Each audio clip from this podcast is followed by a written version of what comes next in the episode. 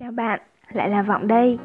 Sau khi cùng Vọng đi qua hai bài viết, chúng mình đã được khám phá thêm về nguồn gốc này, lịch sử hình thành và cả kết cấu của tiểu thuyết nữa. Bên cạnh những khái niệm có phần thân quen ấy, tiểu thuyết còn có một phần không thể thiếu khác là cấu trúc đấy. Vậy bạn có tò mò về cấu trúc của tiểu thuyết không? Hãy cùng Vọng tìm hiểu về khái niệm vừa lạ, vừa quen mà không kém phần thú vị này nhé. 1. Xu hướng cấu trúc Bên cạnh kết cấu, cấu trúc là một phần không thể thiếu của tác phẩm. Cấu trúc được ví như một cái khung chắc chắn dựng nên tác phẩm văn học. Cấu trúc được hiểu là cách tổ chức của từng thể loại, là một hình tư duy của tác giả nhưng mang tính khái quát cao hơn kết cấu. Về xu hướng, tiểu thuyết thường có hai kiểu là tiểu thuyết mở và tiểu thuyết đóng. 2.1 Tiểu thuyết mở Tiểu thuyết mở có ngọn nguồn từ Don Quixote. Xu hướng cấu trúc này cho phép tác giả miêu tả xã hội một cách đa diện, tạo các lý do thật chi tiết cho sự tiến triển của nhân vật chính, cho nhân vật này can dự vào nhiều biến cố và những biến cố ấy lại là nơi cư ngụ cho vô số nhân vật phụ. Cấu trúc này giúp văn nhân tái hiện rõ nét hoàn cảnh ngoại giới, mà đặc biệt là hoàn cảnh xã hội.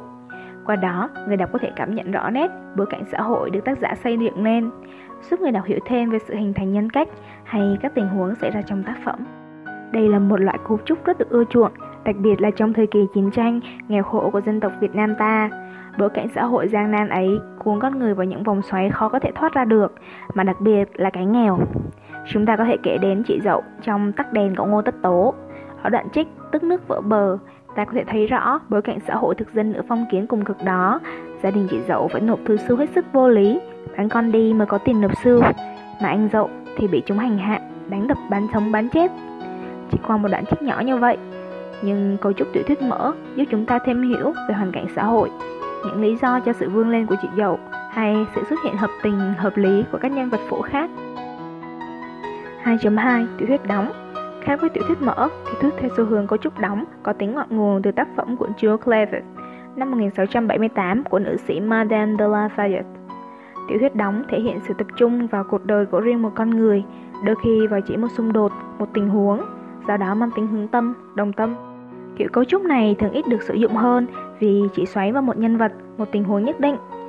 Thủ pháp của việc kể chuyện như việc kể theo trục tuyến tính thời gian, theo đó là trật tự trước sau của các biến cố, trình bày nhân vật một cách rõ ràng, các nơi trốn cụ thể của cuộc phiêu lưu là những mẫu mực cho kiểu cấu trúc đóng.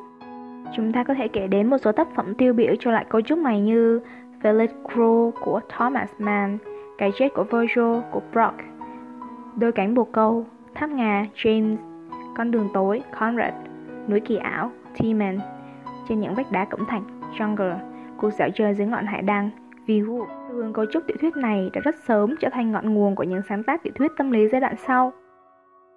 Vậy là số podcast ngày hôm nay của Vọng phải dừng lại tại đây. Cảm ơn bạn đã lắng nghe. Còn bây giờ thì xin chào và hẹn gặp lại.